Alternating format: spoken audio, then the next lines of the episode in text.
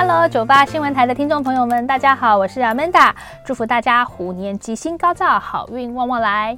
好，我们接着呢来看哈，如果你的太阳跟上升星座是在巨蟹座的朋友们呢，我们今年的星座运势是怎么样？今年在职场上，我们讲说真的是多彩多姿，好，或者是你要用另外一个形容词呢，我们可以说是暗潮汹涌。怎么说呢？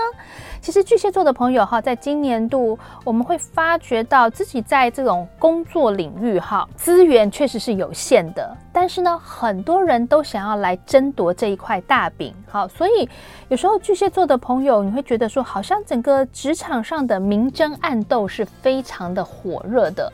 好，我自己不想要主动的去摄入其中，可是别人却是好像推着我哈，一定要一起进入这种职场上的这种资源争夺的游戏。这时候，我觉得巨蟹座的朋友不要忘记，我们其实巨蟹也是一个开创星座哟，大家不要对巨蟹有太大的误解哈，自己不要误解了自己。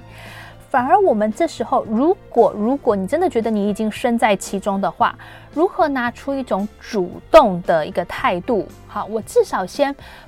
保持我自己的一种安全或者是不败的一个地位的话，我觉得是巨蟹座的朋友今年该做到的事情。我们讲嘛，《后宫甄嬛传》，我也要站住我的这个位置，对不对？好，就是说，呃，在宫斗剧里面，哈，至少我要先活下来，好，我才能够有这个继续这个竞争的机会。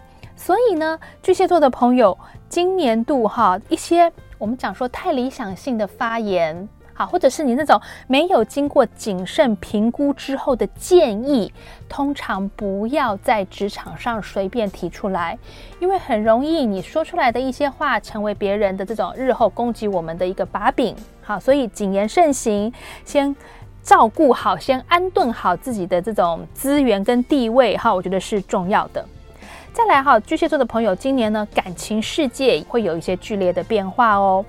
第一号单身的巨蟹，可能我们想要成家的念头是很强烈的，所以确实我遇到身边的一些机会的时候，好，我们刚刚讲的这种呃闪婚的几率，可能我刚开始认识这个人，我就奔着这种要结婚的前提开始交往，然后可能觉得哎还不错，那要不我们就直接结婚再说吧。那这样的几率是有的。如果交往不够深刻，日后你再发觉哈对方的这个很多习惯是很多个性是我不能接受的话，我觉得后续要来。调整其实会比较麻烦一点，对不对？所以还是建议巨蟹座的朋友仔细观察之后再做出决定。再来就是呃，已经有一个稳定的感情关系的这个巨蟹呢，今年哈，我们讲生活当中的一个变化也会比较多哟。要不要生孩子？要不要生第二个孩子？或者是感情之间出现一些我们讲说这样的一个呃他人的影响哈？我觉得可能都是值得我们去用心跟关注的。再来巨蟹座的朋友，我觉得今年我们另外一个议题也是健康方面，免疫力如果不好的话，可能如何去提升免疫力也是要去用心的。为什么呢？因为就是呃，有时候是因为生活上的琐事比较多，巨蟹座的人其实很容易超烦的，对不对？好，影响到睡眠的品质。那睡眠品质不佳，它又会成为一个这个真的我们讲说抵抗力、免疫力不太好的一个恶性循环的开始。怎么样去提升自己的免疫力？哈，透过饮食，透过规律的运动来做调整，都可以去试看看的。最后，我们讲说，呃，巨蟹座的朋友，今年投资理财方面的贵人运其实是不错的哦。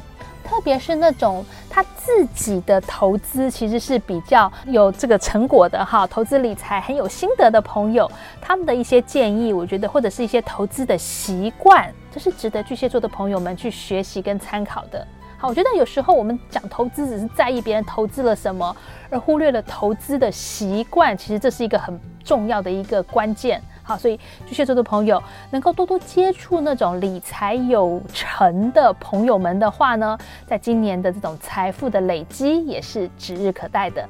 好，提供给巨蟹座的朋友们参考。